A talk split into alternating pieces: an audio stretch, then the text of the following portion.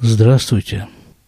Сегодня мы вернемся к давно-давно забытой теме, которая обозначена на сайте, сайт имеется в виду шломурад.ком, она там обозначена как притчи.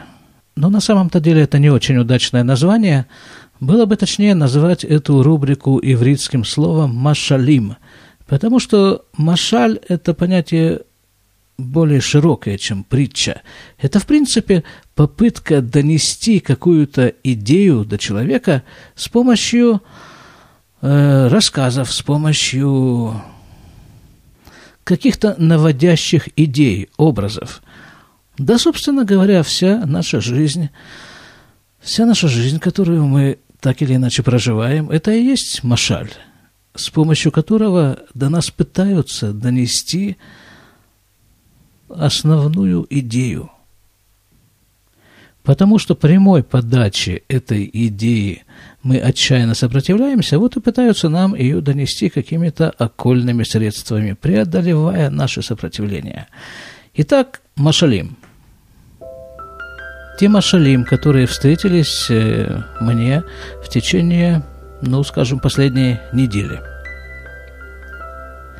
первый Машале. Я слышал его от своего учителя Равагада на уроке, а сам Машаль, авторство, так сказать, принадлежит человеку, которого, как это часто бывает в иудаизме, которого называют по имени книги, которую он написал. Книга называется «Бер Маем Хаим». Вот и человека также называют «Бер Маем Хаим» – колодец живой воды – этот машаль по-своему подает и в каком-то смысле по-своему трактует ситуацию, которая произошла с первым человеком, Адамом, и с его женой Хавой. Итак, я напомню, что там происходило, как это описано в Торе, в книге Берешит.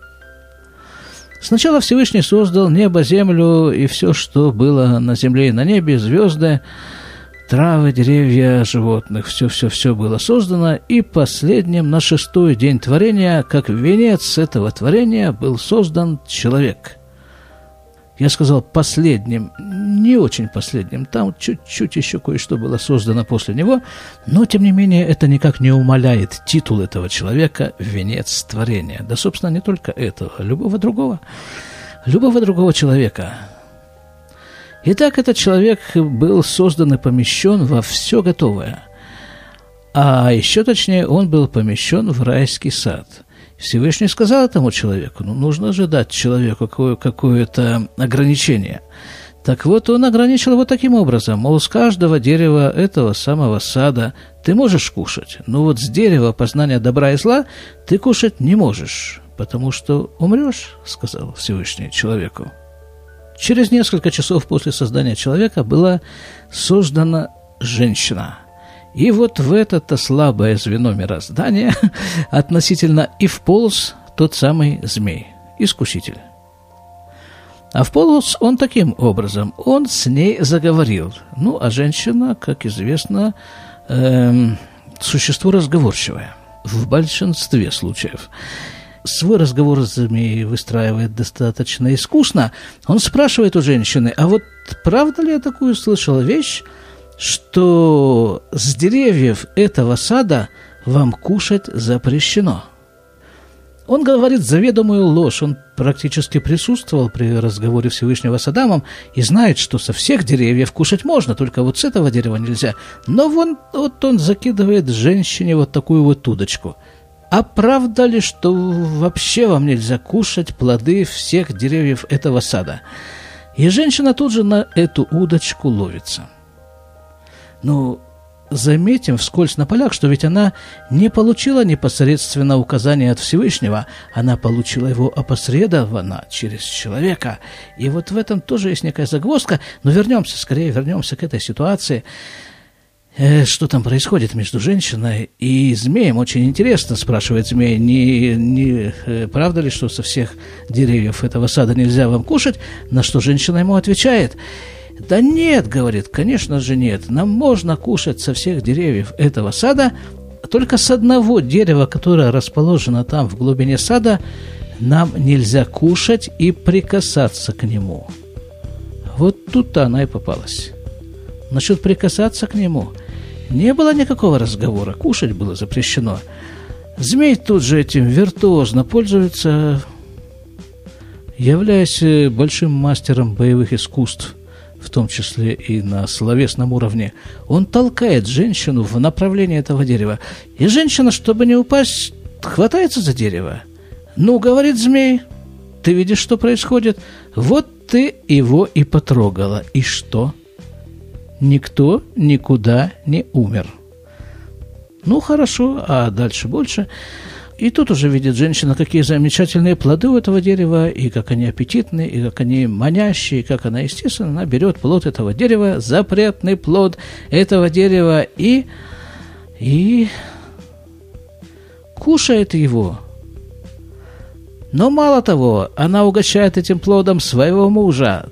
Таким образом, Таким образом, возникло преступное сообщество, именуемое в простонародье «Шайкой», которое начало с большим успехом бомбить фрейров. Упс, это из другого рассказа, это из другого Машаля.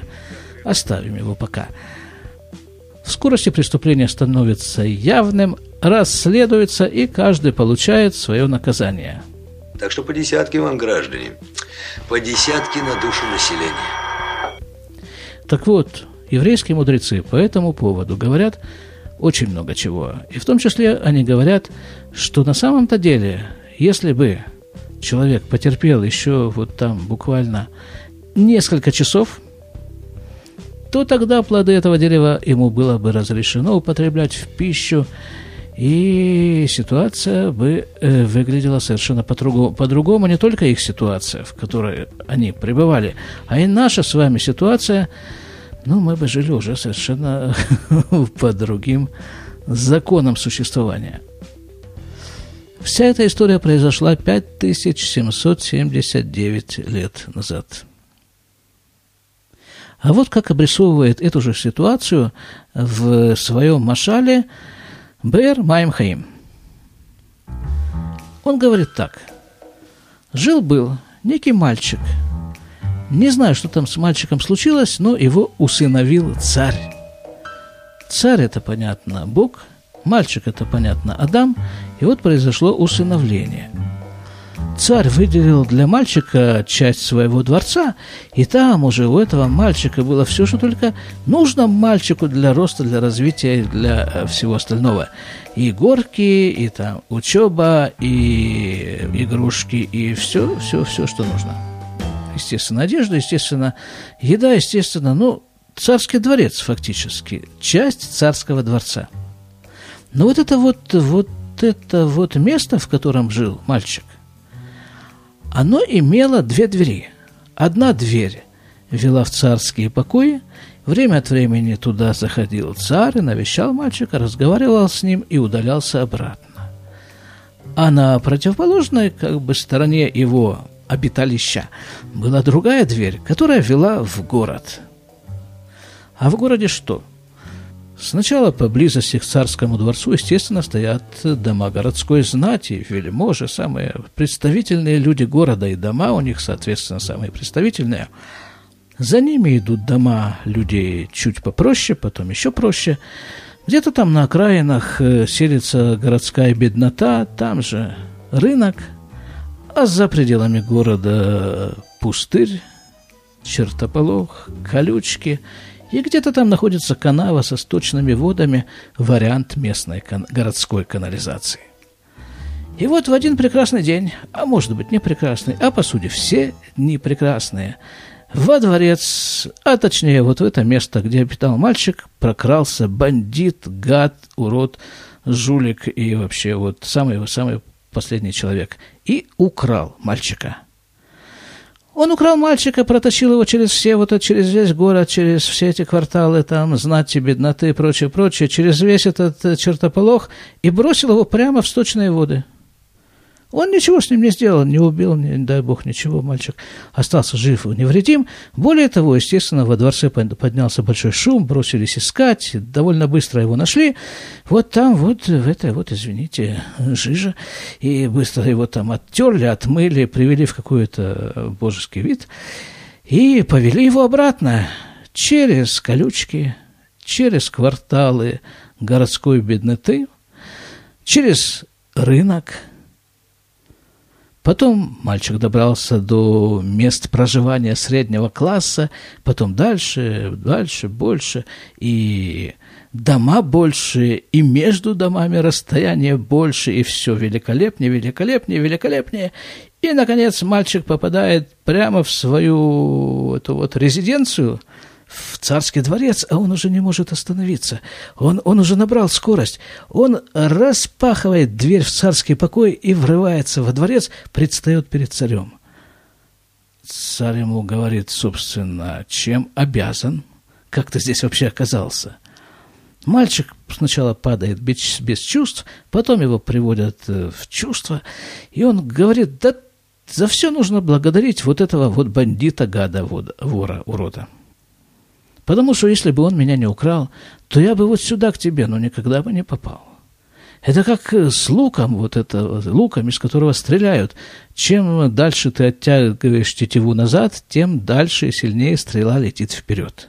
Так спасибо гангстеру, уголовнику. На это царь ему отвечает. Красивая идея. Действительно, лук, и там, э, чем, чем больше ты выможешься в грязи, тем, может быть, и это быстрее ты из нее выкарабкаешься. Но, говорит, здесь есть некая загвоздка. Она вот в чем заключается. В том, что ты ничего не понимаешь. Ты не понимаешь, ты не знаешь просто, ты не можешь знать, что я собирался как раз идти к тебе, взять тебя из твоей почевальни – и пригласить тебя и показать тебе свой дворец. Я показал бы тебе свой дворец. Во всем его великолепии я бы тебе его показал. А потом бы с тобой пошли бы в город. Я бы показал тебе весь город, включая кварталы бедноты, включая рынок, включая вот то вот поле с колючками, включая вот эту канализацию, но для того, чтобы но для того, чтобы в принципе представлять себе, что канализация и колючки существуют, совершенно не обязательно в этом во всем бултыхаться и продираться через заросли чертополоха. Я бы все это показал тебе как бы с э, высоты царского взгляда. А сейчас, мальчик мой, ты поранился колючками – После этого ты пребывал в каких-то нечистотах, и неизвестно еще, что ты там, эти царапины, какие микробы к тебе проникли, и как долго тебе придется это все дело заживлять. Но, тем не менее, идея, идея очень даже симпатичная. Действительно, в человеке скроются колоссальнейшие силы, скрытые силы, о существовании которых ни он, ни многие другие даже не подозревают, и иногда для того, чтобы эти силы задействовать, нужно действительно оттянуть тетиву назад. Потому что эти силы реализуются в некоторых случаях только как реакция на что-то такое, что человек трактует как, э, ну, скажем так, плохое, неудачную для себя ситуацию. Вот это вот первый машаль. Его автор Бер Маем Хаим. Второй машаль, который я слушал на уроке Равагада, этот машаль э, из книги Раби Нахмана из Бреслова, из его основной книги Лекуте Муаран. Ну, если кто-то интересуется уж очень сильно, то это вторая часть этой книги, книги Тора Самыхалев, 61. Здесь развивается вот такая вот идея. Человек идет спать, засыпает, видит сон. В этом сне перед ним проносится, не знаю сколько, 70 лет, 80 лет его жизни. Больше. Поколения – и он очень активно проживает этот сон, переживает его, участвует в нем. Когда он проснется, для того, чтобы только рассказать этот сон, может уйти полчаса, а для того, чтобы, скажем, поставить какую-то постановку, сделать спектакль по этому сну уйдет, э, наверное, эта постановка тоже займет 2-3 часа.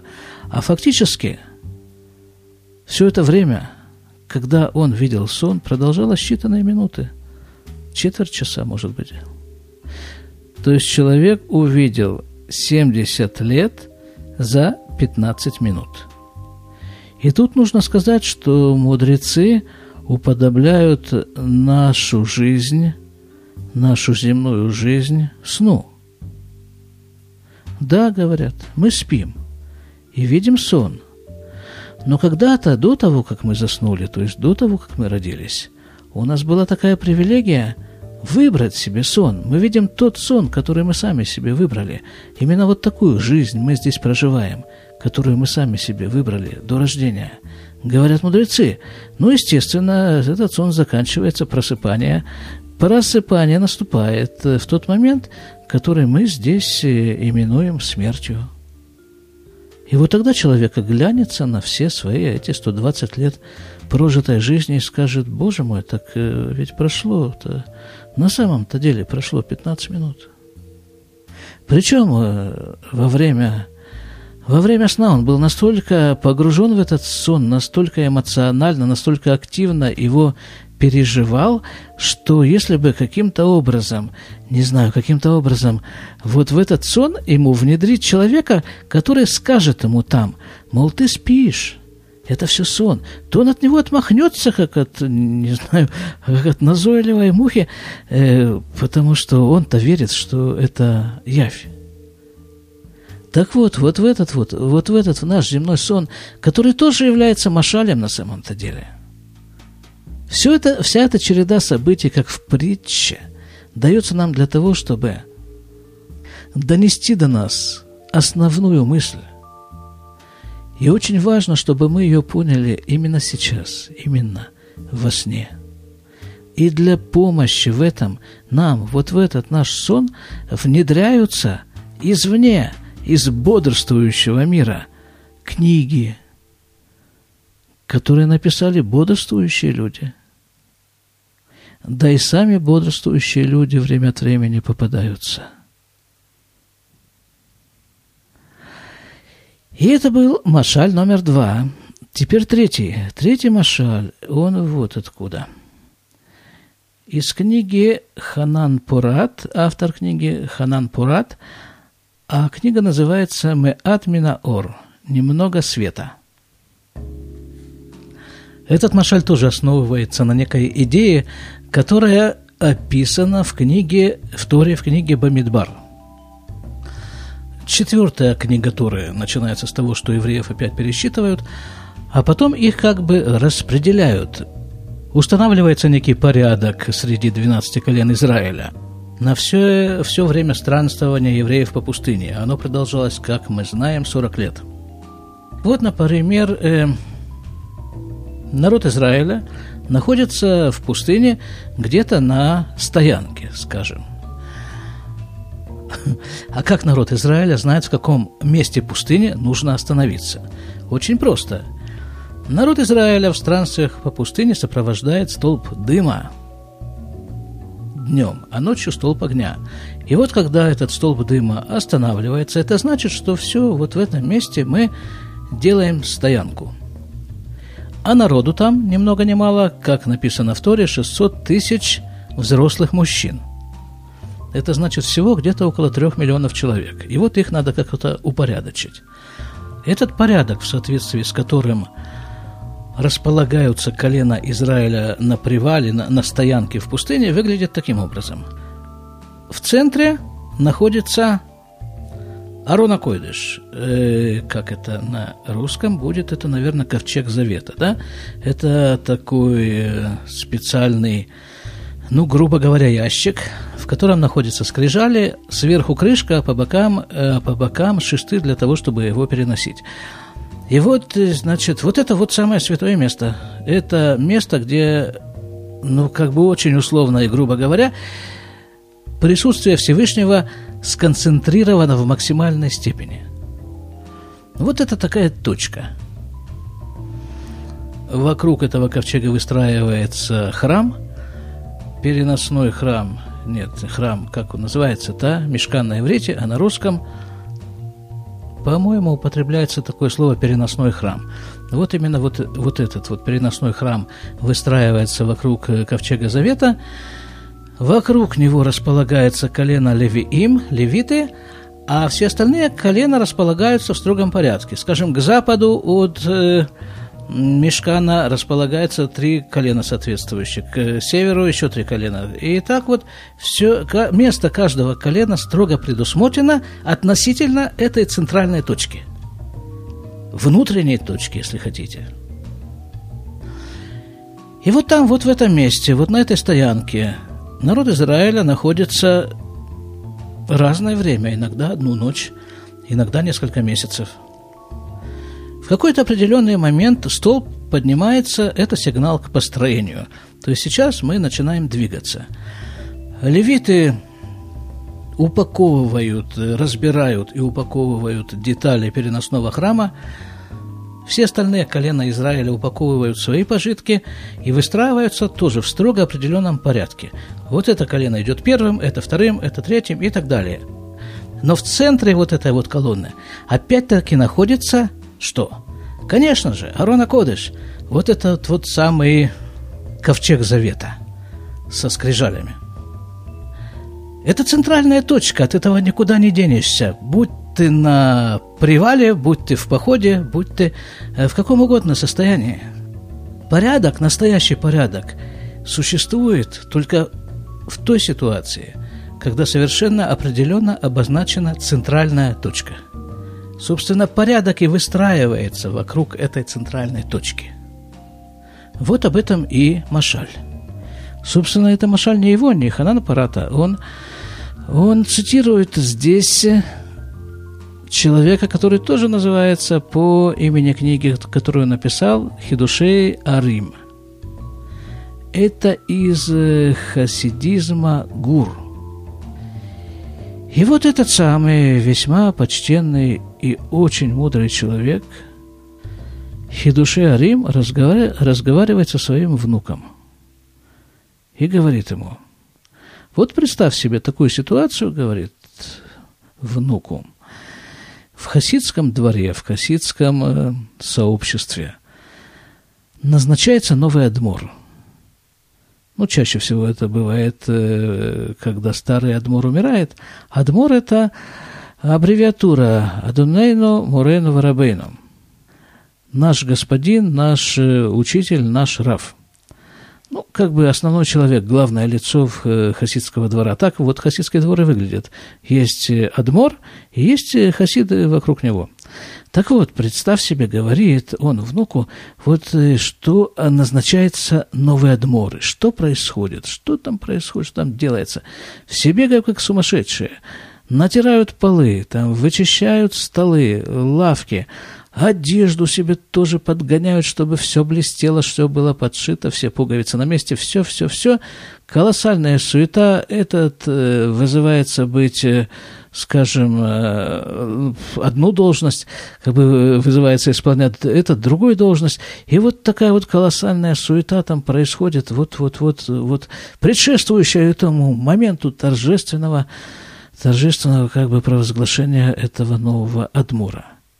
Хорошо, говорит он, продолжает, а что же в этот момент делает Ецерара? Вот тот самый, Сатан – этот самый вот нечистый, как бы, да, он что, думаете, просто отдыхает себе? Да нет, для него это самое плодотворное время. Он подкрадывается и забирает у них, на куда пнемит, центральную точку.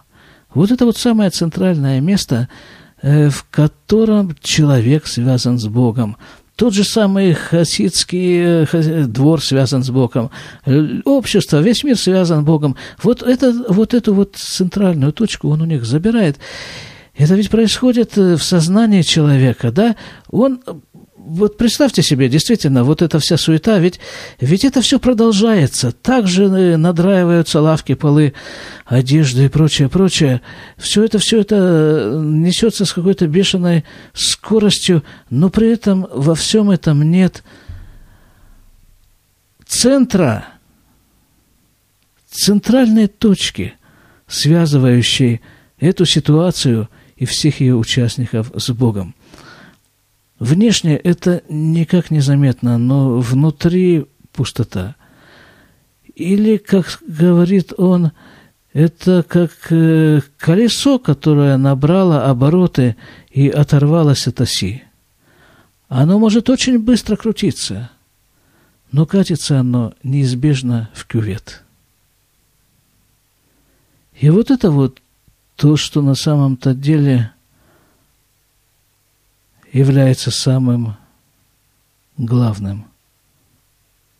Чувствовать, хотя бы просто знать, хотя бы просто вспоминать о существовании вот этой вот центральной точки, о существовании вот этой связи с Богом, вокруг которой все, вообще все, все и закручено. И без которого весь этот мир скатится в кювет – еще под конец вот такую вот я идею недавно слышал. Ну вот э, говорят там вот э, ядерное оружие, там атомное оружие, электро, это все вот это вот современные войны, высокотехнологичные, звездные и прочее, прочее, все это ведет к уничтожению мира. Но опять-таки, это все высказывание, это утверждение, в основе которой нет этой центральной точки. Все той же самой центральной точки. Потому что когда появляется эта центральная точка, то становится совершенно очевидно, что Всевышний создал этот мир не для того, чтобы его уничтожить. Или в противном случае он просто захочет это сделать. И тогда, когда вот в этой вот всеобщей, довольно-таки, э, довольно-таки беспорядочной системе своих э, представлений и размышлений, когда вот в этом всем человек замечает Всевышнего, тогда все становится на свои места. Ну вот такие вот машалим. Всего вам хорошего. До свидания.